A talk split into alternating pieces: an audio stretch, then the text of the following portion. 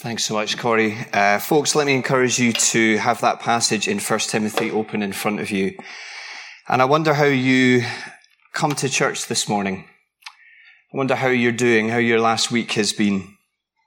Uh, however you uh, answer that question, uh, I want you to know that we are turning to one of the most precious passages in all of Scripture. And maybe you're here today and you're, you're burdened or maybe you're here today and you're weary, maybe physically, maybe spiritually, maybe emotionally. Maybe you're at a loss in life. Maybe each day seems repetitive and you wonder, what is the point in getting up each day and doing the same, same thing? We love to think we're creative individuals, but how often are our lives just one cycle of the same day after the same day after the same day? Maybe you're here and you're struggling to carry on.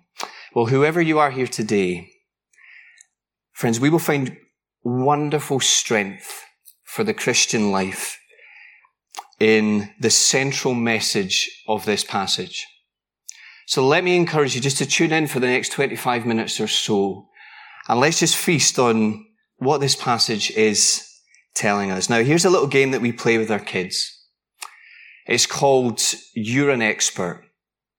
So what we do is we award each other the title of being the best at something, right? So in our family, we've got an expert tree climber. We've got an expert Hungry Hippos player. We've got an expert junior Monopoly player. There's a, an expert for the monkey bars. There's an expert for scooting. There's an expert for hide and seek. There's an expert for making hot chocolate. It's a mystery where they get their competitive side from, I tell you. But we love being the best.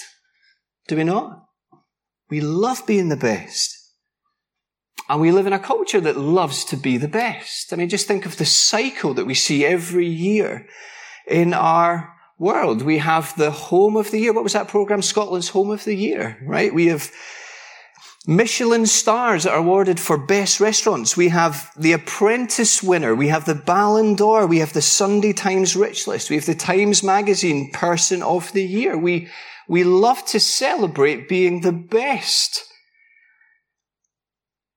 And as a result, how often, friends, do we live our lives carrying around with us that nagging sense, that paralyzing sense of looking at our own lives and living our lives in the world and feeling like we never quite measure up? Maybe even you've walked into church here today and we bring in, into here that same mindset, don't we? Maybe in our, our walk with Jesus, we just feel like we never measure up to what a Christian is supposed to be. We walk in here today and we look around and we think, if only people knew.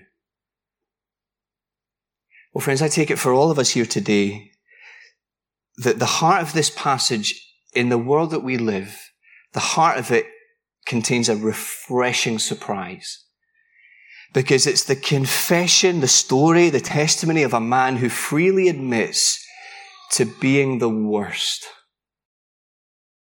And somehow he freely puts that on the table in this passage.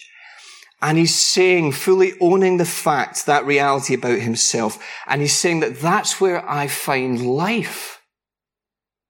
And with that alone, I'm sitting up and taking notice as one wants to know how that works. Paul says, I am the worst. Now, let's not divorce this passage from its context. That would be the easy thing to do here. Okay, remember what we saw last week. Paul is urging this young man called Timothy, his protege, his church planting buddy, his pal, who he's left in this city of Ephesus to get this church back on track. That was our big idea last week. Back doing the thing that they're supposed to be doing as a local church, which is being a pillar that holds up God's truth for the watching world to see. So that is our job description as a local church. The church of the living God. He lives in the hearts of his people, the pillar and the foundation of the truth, which is, which means if the people of the world want to know where to find truth, friends, they should be looking to the local church. Why? Because the local church is holding up God's truth. That's the logic. And last week we saw Paul say to Timothy, verse 3, if you want to track with me, chapter 1, that you've got to stand up to those in the church who are teaching nonsense. Teaching things that, that kind of go right against the grain of the gospel that I passed on to you, particularly in, in what they're teaching about how we relate to the Old Testament law. So some in this church are saying that, that are viewing the law, the Old Testament, the, the Ten Commandments, and they're using it as a barometer to measure how good they are. So what we thought about was, was likely the case in terms of, of the opening section of this passage that because we don't do certain things, the certain things that are perhaps listed here, that, that we are somehow superior to the people out there who perhaps are. Uh, what did Paul say? He said the law is good. You see that? The law is good. But if you really let God's word by his spirit search your heart, be the, the double-edged sword. I always love that reference in Hebrews. It doesn't sound pretty to me.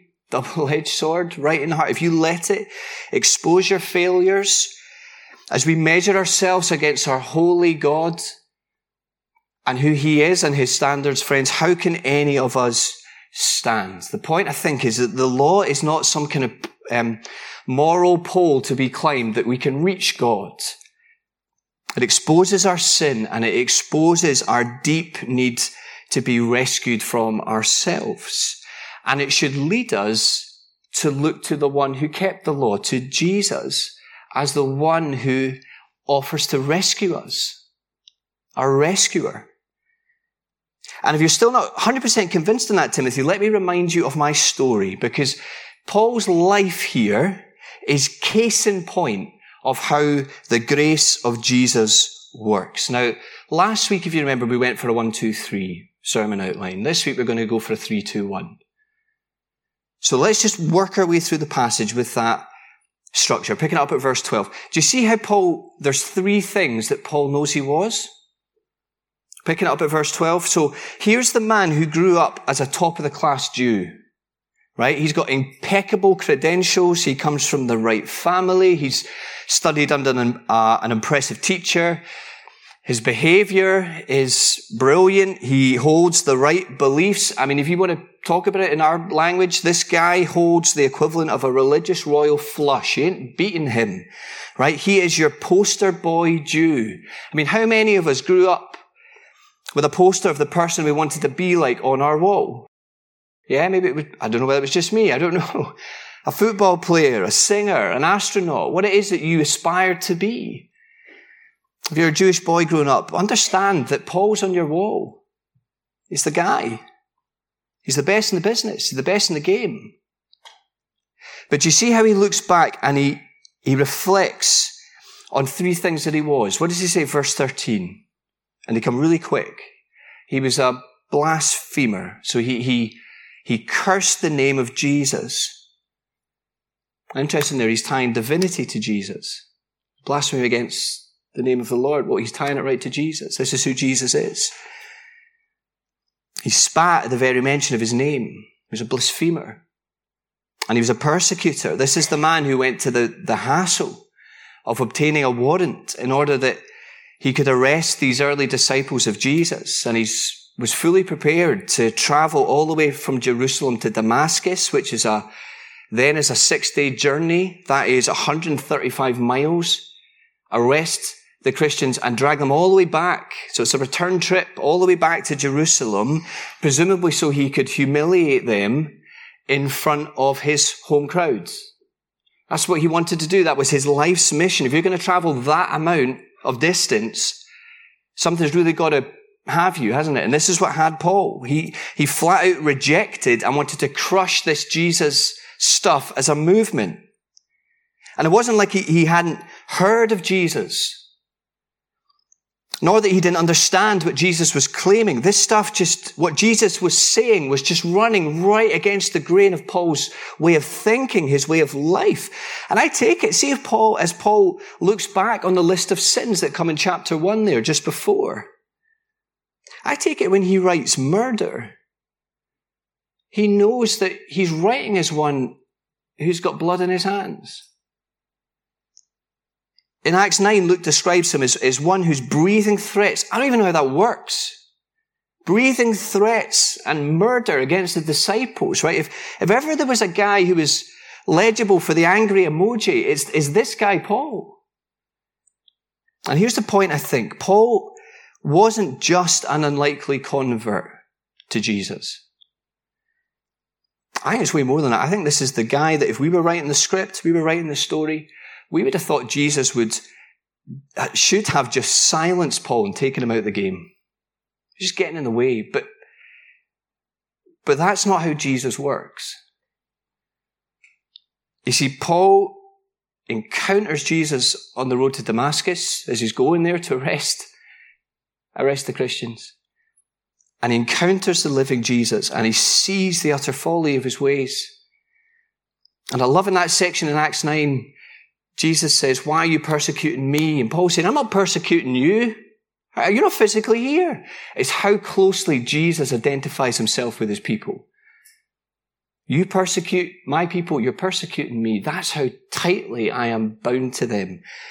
And Jesus gives Paul, doesn't just forgive it, he transforms his life. And he gives him a new purpose in life. And that's a wonderful truth about what Jesus does. We're going to come back to that in just a few moments' time. There's three things. Do you see three things that Paul knows he was? And that leads him to think, to reflect on two things that he knows he's received. Do you see them, two of them here? Firstly, he's received the mercy. Do you see how twice in these verses Paul uses that phrase, I was shown mercy? We get it at 13, we get it at 16. It's almost as if he can't get his head around the fact that that's true, that Jesus would show mercy to someone like him. It's, let me say, it's the repeated refrain of God's people down the ages. You get this all the time in the Psalms, and you can go home and read Psalm 103 after this if you want. That he does not treat us like our sins deserve that God's loving kindness, his, his gentleness, that the loving mercy and the kindness of our God, friends, we should never get over mercy. That Jesus would, would treat us like this. He doesn't treat us as our sins deserve. I was shown mercy. And second, the grace of Jesus overflowed for me. See verse 14? He didn't just not treat me as I deserved. He treated me exceedingly better. He loved me. He, he loved me. And he poured out his grace on me abundantly. Now, what an image that is, right? This is not some kind of dripping tap. You ever been in one of those flats you just moved in and it's literally a drip? That was our first flat when we got married. This ain't a dripping tap. This is Niagara Falls. This is one of those chocolate fondue fountains you get at a wedding that just keeps on going. This is what Paul is saying that the grace of God has done for him. The grace of Jesus has been poured out abundantly on me. The old hymn, I know not how God's wondrous grace to me is daily shown, nor why with mercy Christ in love redeemed me for his own. There's a sense in which we just don't understand. We don't deserve this. We don't understand how this works, and yet it's true in Jesus. He's poured out abundantly his grace upon us. And so, Timothy, here is a trustworthy saying that deserves full acceptance. I just means sit up and take notice of this. If you got one thing you're gonna, I don't know, wouldn't have had highlighters or anything like that in this day, but that's Highlight this. Get this. Base your life on this. That Christ Jesus came into the world to save sinners, of whom I am the worst. And there's his, there's his confession. I take it that's not false humility. That's not him kind of pretending to be the worst to make everyone else feel better. That is just Paul recognizing. Remember this guy who's grown up a Jew who understands the holiness of God, who understands the, the anger, the wrath of God against the sin of rebels, human beings. He gets it and he knows it should have fallen on him and he knows the mercy which Christ has shown him. And so he says, I am the worst. I've received, I've been shown mercy. I've received abundant grace.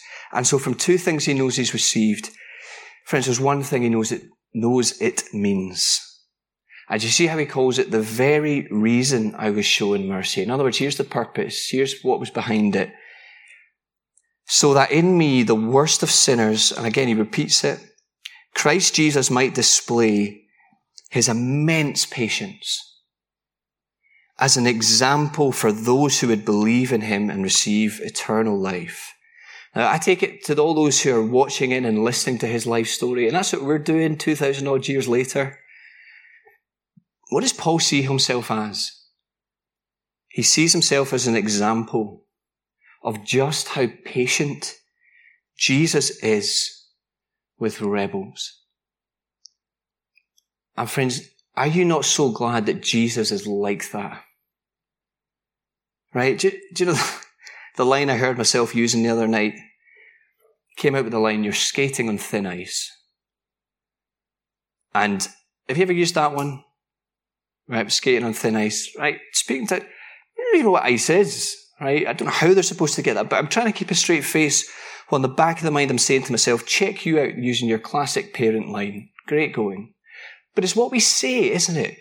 You're skating in thin ice. My patience is wearing thin. What do we talk about? The straw that broke the camel's back is in the, there's a, there's a limit. Friends, take it in that Jesus is not just a better version of us. That he is not just like a souped up human being. He's not just like us in our best days.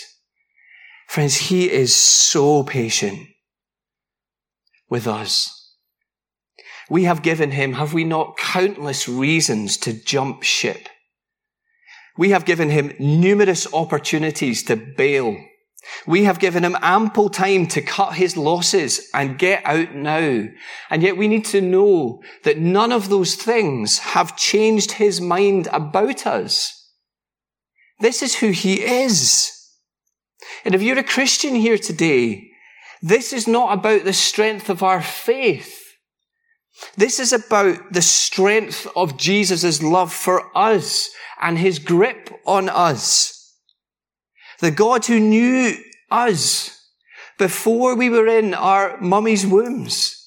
The God who decided in eternity past to save us the God who sent his son at a particular moment in history to come and die the death that we should have died. The God who has sent his spirit to live in us. Friends, he will see the job home.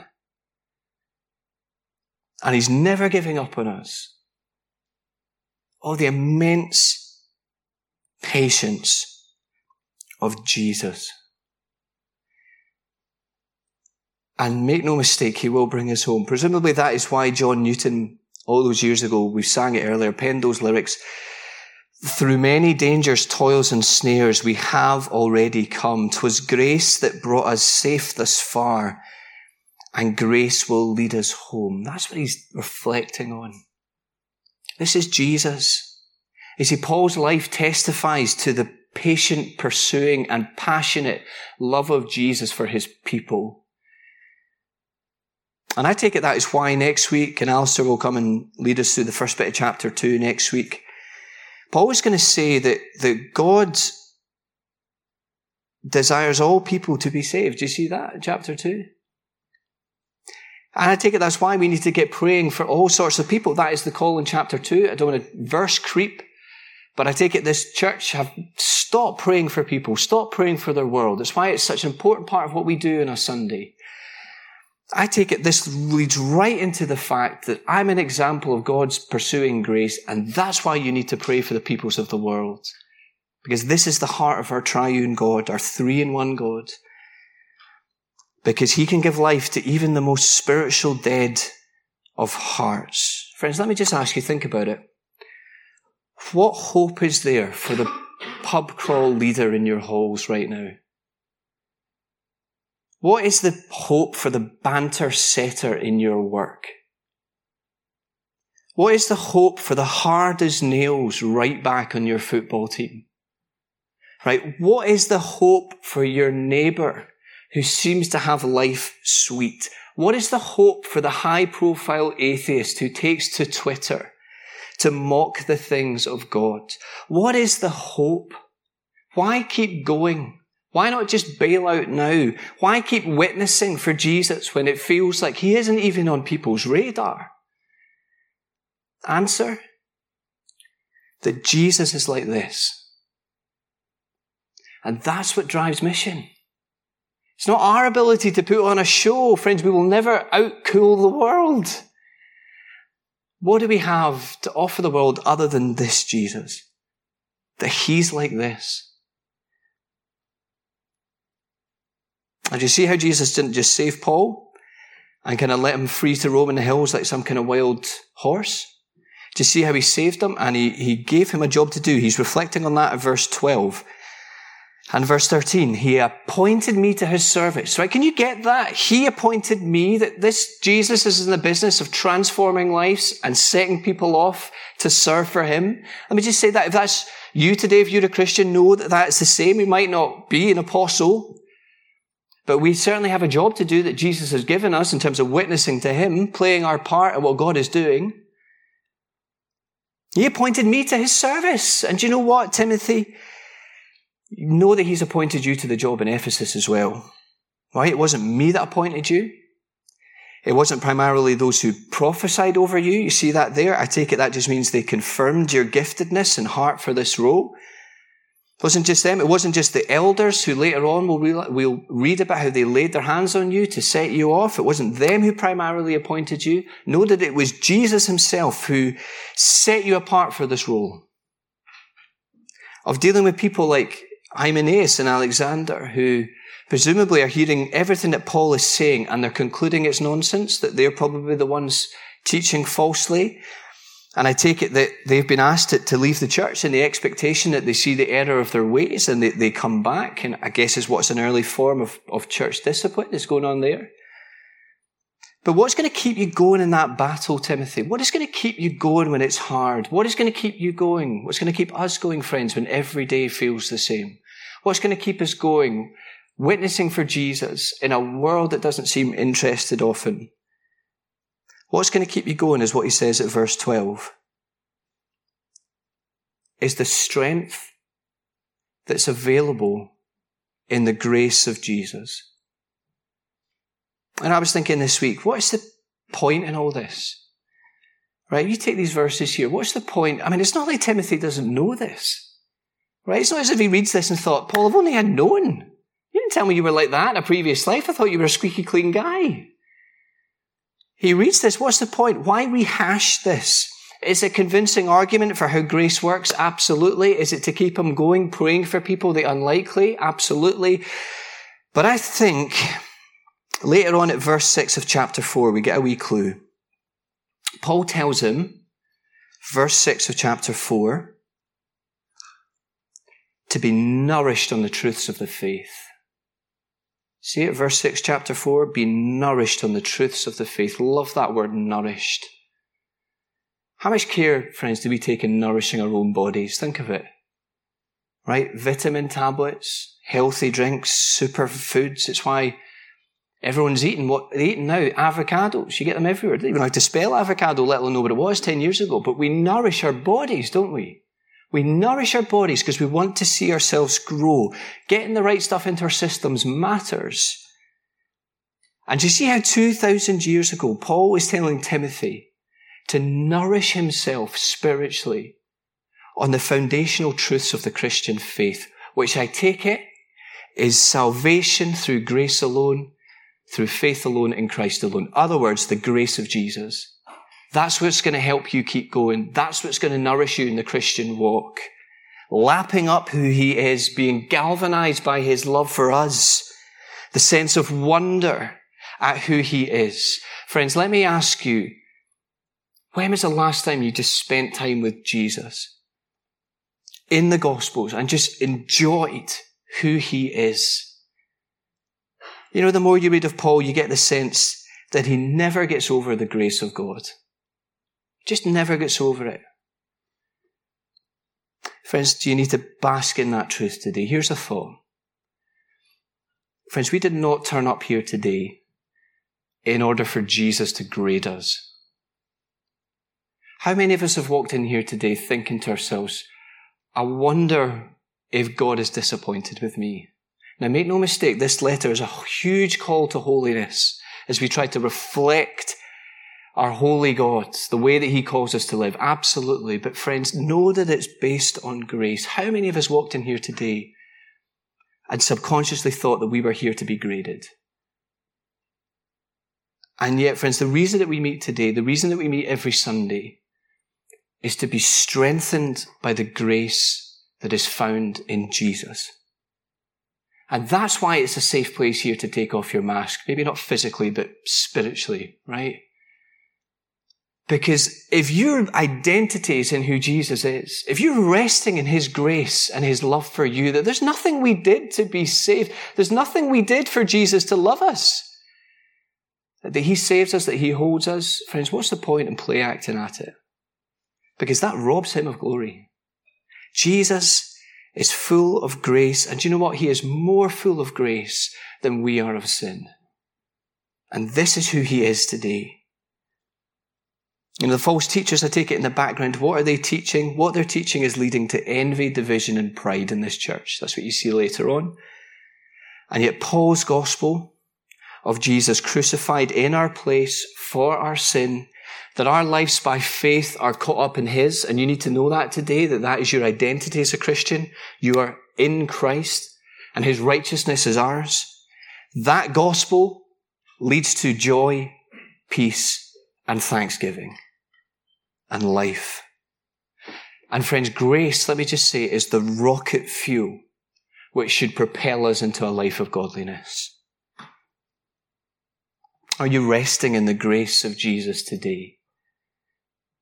You know, just as we close, you know, one of the biggest shows on TV when I was growing up was Friends.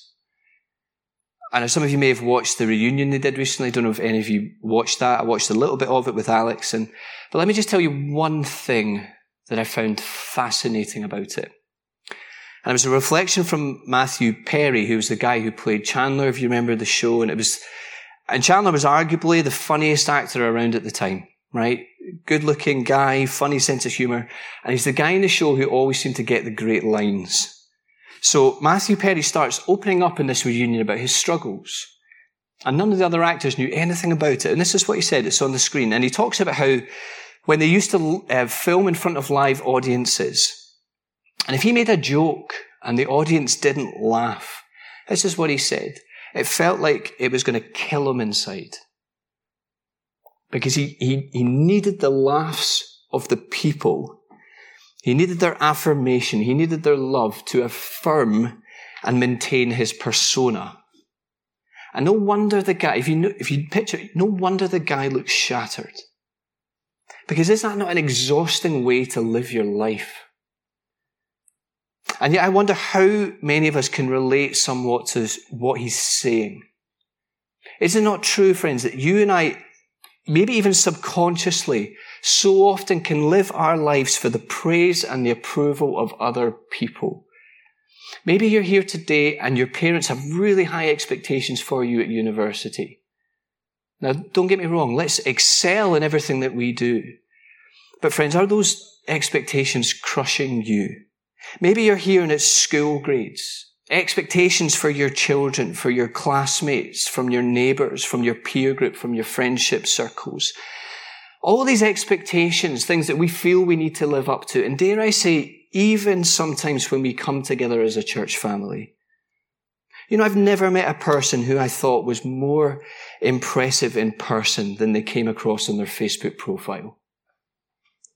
And that says a lot more about my sinful heart than it does about anything else. But is that not true? Is that not the world in which we live? That we like to project that we are the best? But see, friends, when we know the God, we've prayed to Him today as our Father. Let's never take our eyes off that wonderful truth. And when we know that our Father is the God of verse 17, the eternal one, the immortal one, the invisible one, the one who's so far above the things of this earth. And we take in the fact that he is that God, that he is the holy God, and yet in Jesus, he is for me, and he loves me, and he loves me on my best days, and he loves me on my worst days. Friends, what an incredible place to live your life. The transforming grace of Jesus Christ. And do some of us need to rest in that wonderful truth today? Here's what we're going to do just as we close. We're just going to have a, a moment of silence.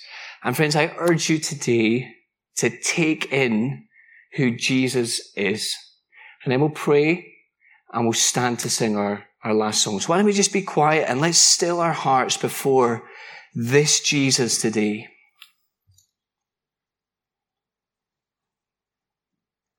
And friends, maybe even for the first time today, I take it as God's Spirit has been moving amongst us.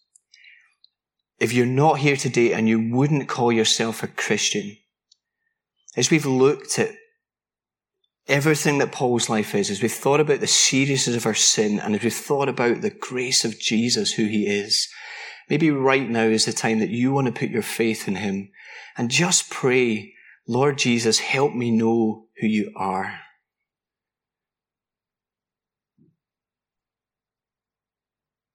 And so, Father, I pray for all of us here today, Lord, that our souls would be furnished by the grace of Jesus Christ. Father, help us take in the glory of who he is and what he's done for us. We just thank you so much, Lord, for the grace that's been poured out abundantly on us. And I maybe just pray particularly for those here today who are struggling in the fight and who are weary and wondering if they can carry on. Lord, would a fresh appreciation of who they are in Jesus and the fact that you are their father and you're for them. Lord, may that come home with crystal clarity in a, in a wonderful way today. Father, we just praise you that you love us. And we just thank you, Lord, that you're the God of all grace. In Jesus' name we pray. Amen.